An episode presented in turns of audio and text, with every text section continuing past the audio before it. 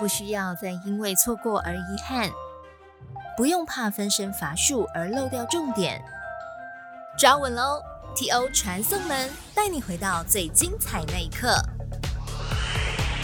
Hello，各位听众，大家好，我是 Momo。T.O. 传送门是 Tech Orange 规划的新单元，希望帮助忙碌的你摘要一些你不小心错过的精彩活动，让没有时间参加或是收看的你，大概每次借我半小时的时间就能得到精华内容。各位听众朋友，大家好，我是 Momo，欢迎收听这集的节目。我们这一集呢，一样要带你回到 TIA 的产业论坛。这场论坛邀请了零售双全。全家的演化史，我们在上一集已经听过林志清副本部长的分享。如果你还没听，记得先回到上一集去重温。那么另外一个全是谁呢？请支援收银。没错，就是全联福利中心。这句广播词，光是你看到文字，就会在脑海里浮现声音了。因为到全联买东西排队结账的时候，透过这个广播，会把在仓库或是处理陈列的店员扣来结账柜台，消化排队的人龙。这个是很常出现的情景啊。但是对于门市来说，其实是蛮头痛的问题。因为如果一大堆客人排在那里，那其实有一些不想排队的人，他根本就不会想要进来消费了。我们来听听全联实业股份有限公司新创专案电商专案协理出柜名出协理来分享全联是怎么样来解决这个状况，如何透过线下的优势来推动线上的发展。呃，我是全联福利中心总经理室的协理出柜名。那我今天是代表全联来跟大家分享一下全联福利中心从支付到电商的一个数位应用之路。因为我想说，我们还没有到一个数位转型的一个程度了啊。我们支付还有电商这两个领域的一个到目前为止的一个成绩，跟大家做一个分享。第一篇我想说说，呃，我们大家比较熟知的一个 P 叉配的部分。那我们到八月份的一个 P 叉配的数据来看的话，那我们是二两千一九年的五月二十七号上线的。两年半左右的时间了，从第一年五百六十九万到大概八月底的一个数字是大概是一千零三十六万的一个下载，那注册的会员数的话大概到七百五十五万，那这是我们一个简单的一个数字跟大家呃一个分享。接下来一个数字就是一个比较是在数位应用上面比较一个重要数据来讲的话，是我们 P 叉配的一个每个月的一个不重复使用的人数大概是四百二十万到四百五十万。这个数字的话，是在一般来讲是一个活跃呃数来讲的话，算是非常高的一个行动支付了啊。那在占比上面，经过两年半左右的一个时间，那我们零到到八月份为止，大概差不多我们的 P 叉配的在全联福利中心的占比上面来讲，大概占到百分之三十六。那一个月的营业额大概在四十五亿左右，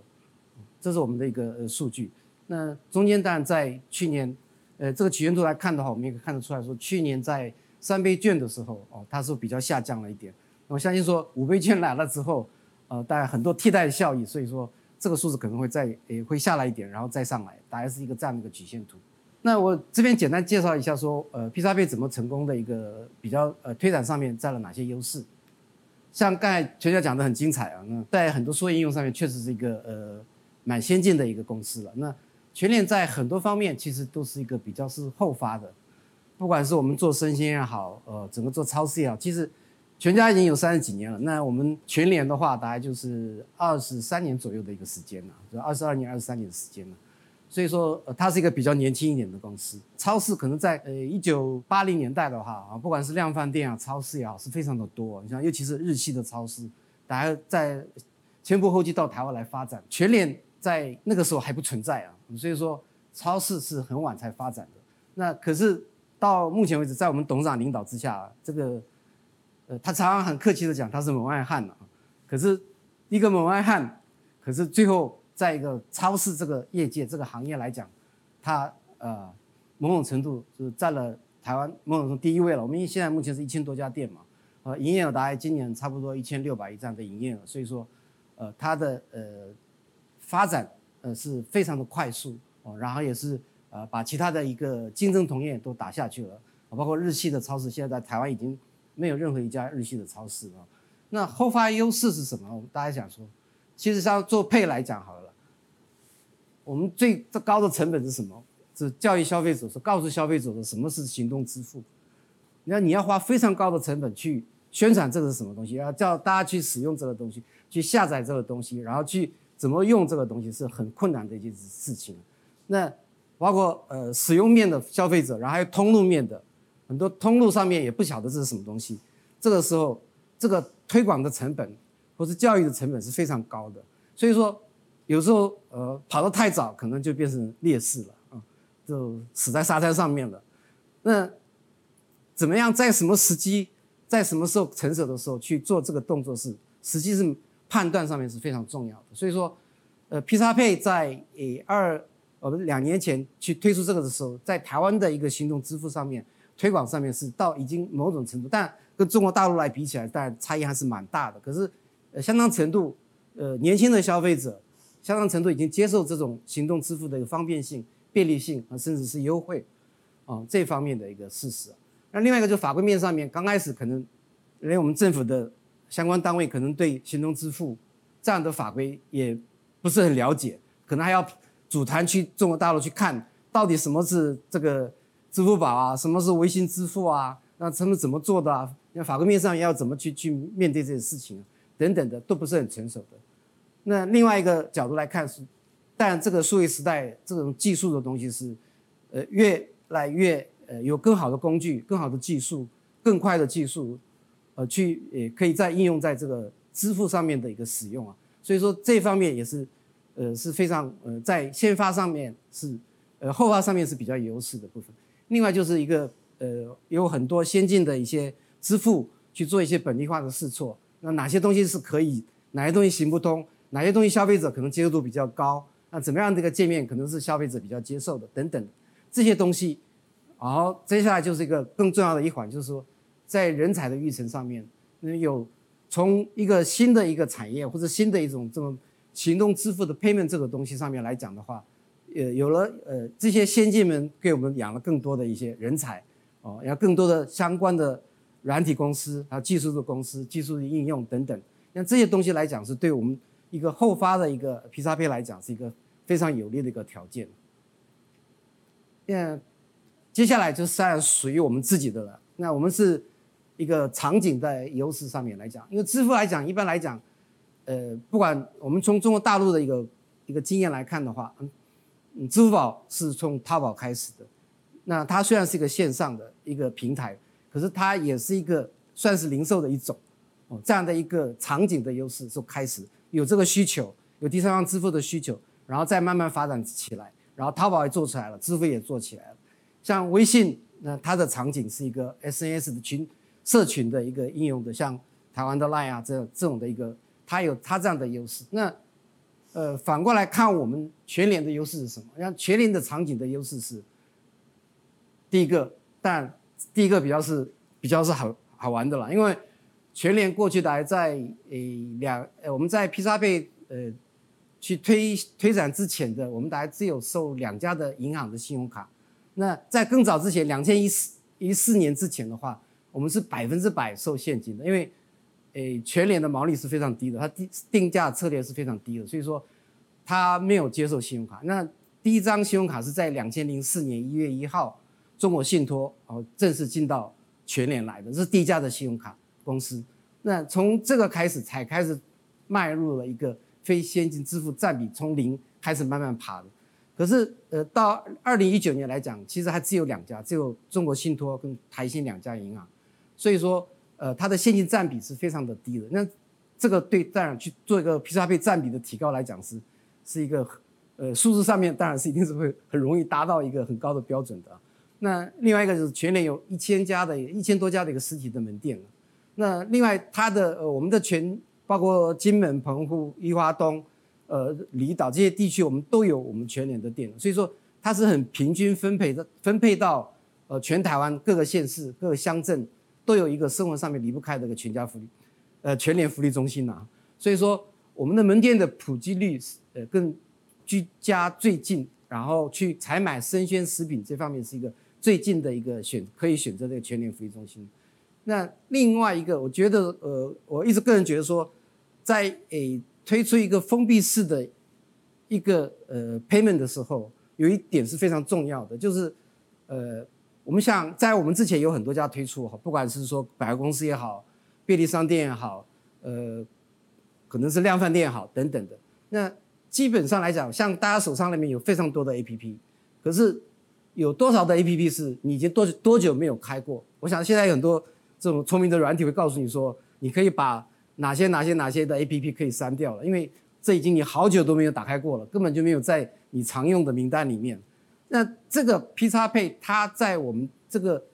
频度上面是很，因为民生必需品的关系，它一个超市的一个属性的关系，所以说消费者平均来讲，以我们的会员来讲，是一个礼拜大概最少呃平均两次会到全联采买，或是多一点的可能三次，或是更多的消费者会到全联来购买他日常所生所需要的，不管生鲜或者生活民生必需品，所以说算是某种程度是一个高频的，呃，一个刚性需求的一个民生必需品。所以说，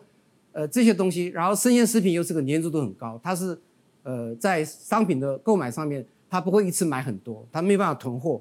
哦，它是今天买了蔬菜、叶菜，哎，或是肉，哦，今天买了可能是今天用用掉了，或者是明天或是最晚后天会用掉，所以说。它这种粘度度，它的频度是刚刚好的。那百货公司来讲，它可能是一年可能，也许你去过几次，也许你只有每年的周年庆会去买一些个化妆品或者什么之类的，所以会造成说，呃，它的 A P P 如果它只是个支付的一个 A P P 的话，它的使用率已经是非常非常低的，所以一年可能用不到打不打不开十二次，甚至说呃十次，可能这样的一个程度。那量饭店的同样的量饭店，在我们政府的统计上面来看，消费者统计来看的话，大概一一年呃一个月平均大概去两次左右。那他购买是一次，呃买大量的，那所以说它的频度相对是一个低频的。这样情况下，如果是你一个一个月两次的一个支付的 APP 的话，可能一年开不了二十四次，所以它的打开率是非常低的。那超市我们这个客单价在我们的这个呃 P 叉 P 的会员这个。支付上面来讲的话，不管它平均单价六百、七百、八百、一千，这样的平均单价是刚刚适中的一个，不是很高，但也不是很低的一个呃客单一个单次的支付金额，所以说它的呃使用率或者打开率是比较容易的。呃，另外当然呃全联在诶超市这个行业里面，它已经有一个相当的呃一个位置了，所以说在品牌的优势上面，它也有占了一个很大的一个便宜。像我们的消费者的呃核心消费者年龄层来讲的话，大家都是，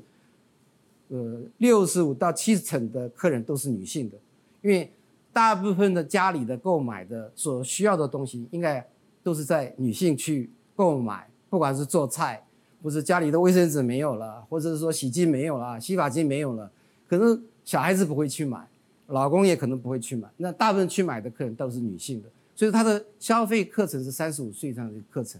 那另外一个就是我们在两千零八年时候已经做了实体的福利卡的，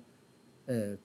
这个 IC 福利卡这个推广，所以说从呃当时开始的全联福利卡的会员，呃累计下来已经有一千两百多万的福利卡的一个会员的基数是在我们 P 叉配推出之前，它已经存在在诶这样的一个情况。那另外一个是呃我们一天的呃来电的消费的人数大概是有一百五十万的消费客数。所以说，这样的一个高频，然后这样的基数，再加一个呃，我们对消费者对我们的一个品牌的信赖度，像比如说我第一个月推出来的时候，有一天我又到门店去看的时候，呃，我发现说一个呃比较年纪年长的一个消费者，他愿意把他的手机交给我们的收银人员去做 P 叉配的支付的扣款的动作。那我看到这这一幕的时候，我觉得说啊，我们这个 P 叉配一定会成功的，因为消费者可以愿意把他的手机交给你的收银人员的时候，表示他对你收银收银人员的信赖，那也是对这个品牌的信赖。那但也是因为呃，他每周两三次的来电频度，会对我们的呃第一线的收银人员也好，我们的第一线的工作人员也好，是某种程度都是认识的。这样情况下，他愿意把这个手机。把这个 P 叉配交给我们的员工的时候，我觉得这是一个很很重要的一一个一个象征的意义了。那但我们董事长也常讲说，他有一个南部的朋友跟他讲这个故事，他说，他有一天跟他讲说，他他的住在南部的妈妈大概八十多岁了，会打电话跟他讲说，儿子啊，你帮我买一个手机啊。那他他想说，妈，你要手机干什么？为什么要？你从来没有用手机啊，你也不知道怎么用啊。他说没有关系，我是要到全联买东西啊。啊，这个儿子会很感动啊。所以说，一个支付的行为可以改变一个消费者，他从不不会接触这个东西到愿意用这个手机，然后甚至用到行动支付来去买东西这件事情上面来讲，我想是一个非常一个感人的一个故事了。那也是一个呃披萨配一个一个蛮成功的一个象征的意义。那另外来讲，像呃，我们跟刚好是我们今天是两个全资配的，那在我们两家最大不一样，不不不不是光是便利商店和超级市场的问题了。其实我们还有根本性的最大的不一样是，我们是直营的，我们一千多家店全部都是直营的，所以说直营有直营的优势，那加盟有加盟的优势了。那当然，我我就下面来讲，我们推广这个 P 叉配的时候，对直营的这样的优势上面，我们是。呃，跟呃其他的一个同业或者其他的一个竞争品牌上面是是不太一样的部分的，嗯，呃，因为呃我们自从 P 叉被推了成功之后，呃，很多业界银行界的业界的人说，我们有这个这个台湾地表上面最强的地推部队啊，那我们的一线的员工大概是有两万三千个人，对吧？一千多家店，两万两万多个员工啊，那这两万多个员工是。变成一个最大的武器了。那这两万多个员工对他们来讲，我们推广这个东西是为了给消费者便利，同时也是希望说，请资源收银少一点，那消费消费者去在结账这一环的动作上面会可以做一个很大的改善啊。那在 P 叉贝没有推出之前，我们可以想一个情境啊，就是说消费者到呃服务台的时候，他可能第一个他要给。我们会问他你有没有福利卡，啊，或者是说，呃，你要报电话号码吗？啊，所以说一个这个动作就占了一个时间。那他要掏出福利卡，或者说他要报个电话号码。有时候你会碰到一个外劳讲电话号码，会讲到那个收银台的我们的收银人员打了三次都打不对，就是放弃了。我就看到也是蛮好笑。所以说这样的一个动作会造成说你的呃本来是可以不用排队的，也会造成排队。另外一个就是在过去。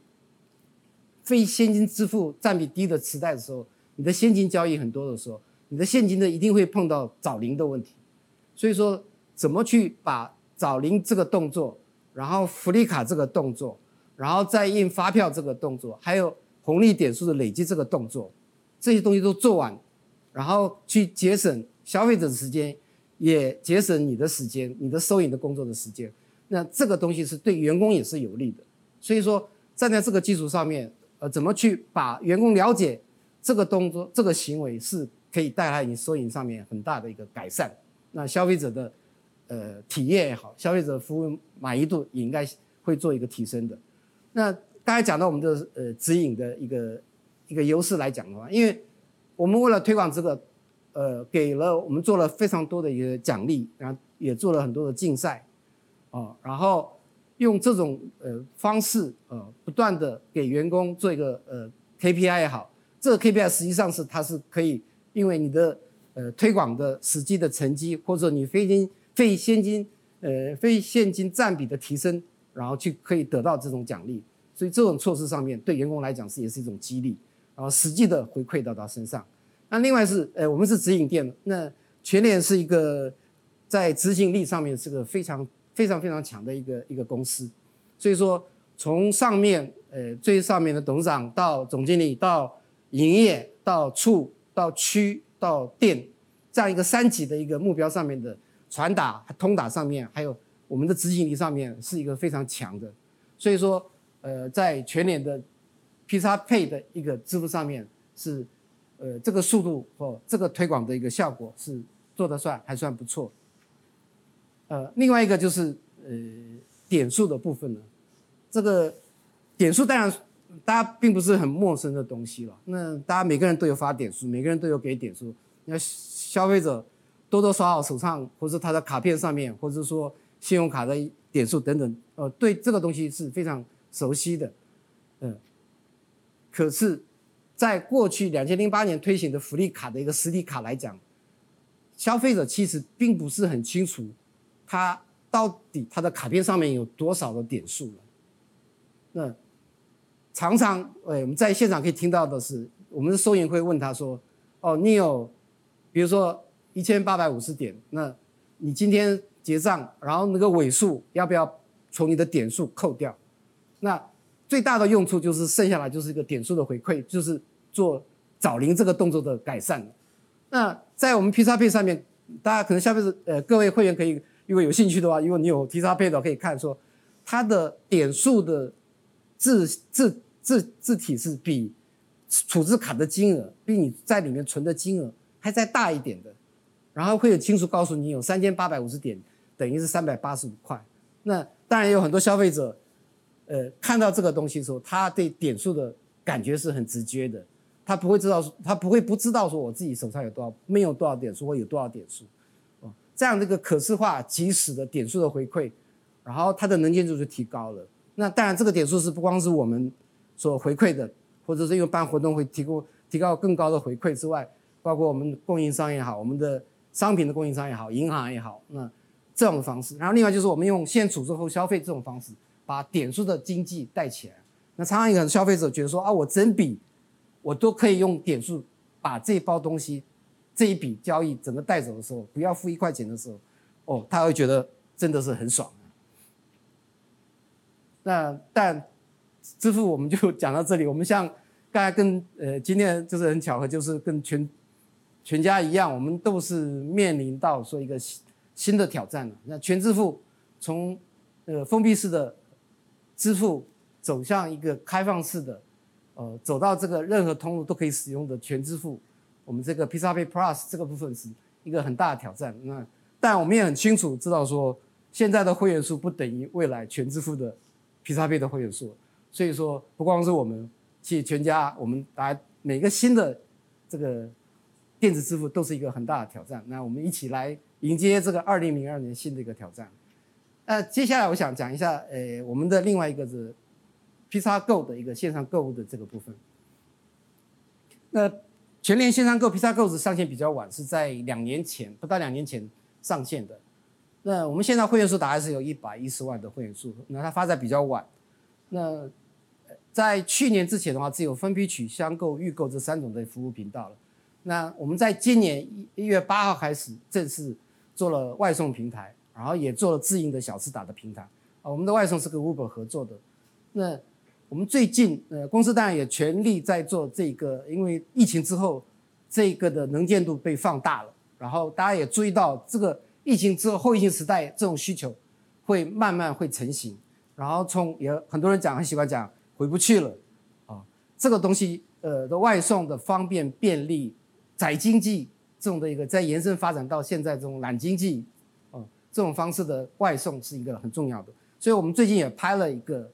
关于小吃打的，那应该是业界里面第一次了，就是零售通路来讲第一次拍一个外送平台的一个广告。沈太太要来教大家时间管理，每省到一小时就是赚到一小时，省下的时间可以赚到知识，赚到美貌，也赚到身材，更赚到一座花园，甚至赚到老公的崇拜，赚到幸福人生。很简单，你只需要小时达，省下采买时间，让你想赚就赚。快点小时达，全年就抵达，满三九九元免运送到家，买五百再送三百元。接下来我们再看一下第二次的，那两个是不同课程的一个一个一个年龄层啊，都是女性为主的。唐小姐要示范如何躺着做任何事，精髓就在能躺则躺，看书躺，开会躺，追剧也躺，无所不躺，躺好躺满，躺出人生新高度。躺平很简单，你只需要小时达，不用费力，生鲜杂货躺着就能轻松买。快点小时达，全年就抵达，满三九九元免运送到家，买五百再送三百元。但，我们一个 slogan 叫“快点小时达，全年就抵达”。那我们做的这个东西，实际上在中国大陆是蛮成熟的了。那也就叫做一个我们做的一个叫分布式的电商。那分布式电商，其实我们做的是一个线下。的东西到线上这样的一个整合。所以说，我们呃我们在讲说，我们的小时达是一个分布式电商，我们要现在目前在走的路是一个线上线下一个整合的一个道路。那那在中国大陆有很多有一个有的很多的名词，其实是蛮有趣的。那我们在内部沟通上面，我们讲说，我们做线上的时候是其实是线上倒逼线下的一个历程。那怎么说呢？这个倒逼，因为过去在实体店面的时候，消费者的抱怨，消费者买不到东西，或者消费者有些不满的东西，他是没有办法及时反应的，或者有的甚至说啊，客人买了个东西坏掉了。他可能回到家里，他会觉得说：“哎，算了，我还要回拿去退，还要干什么？挺麻烦的，就算了，就不去了。”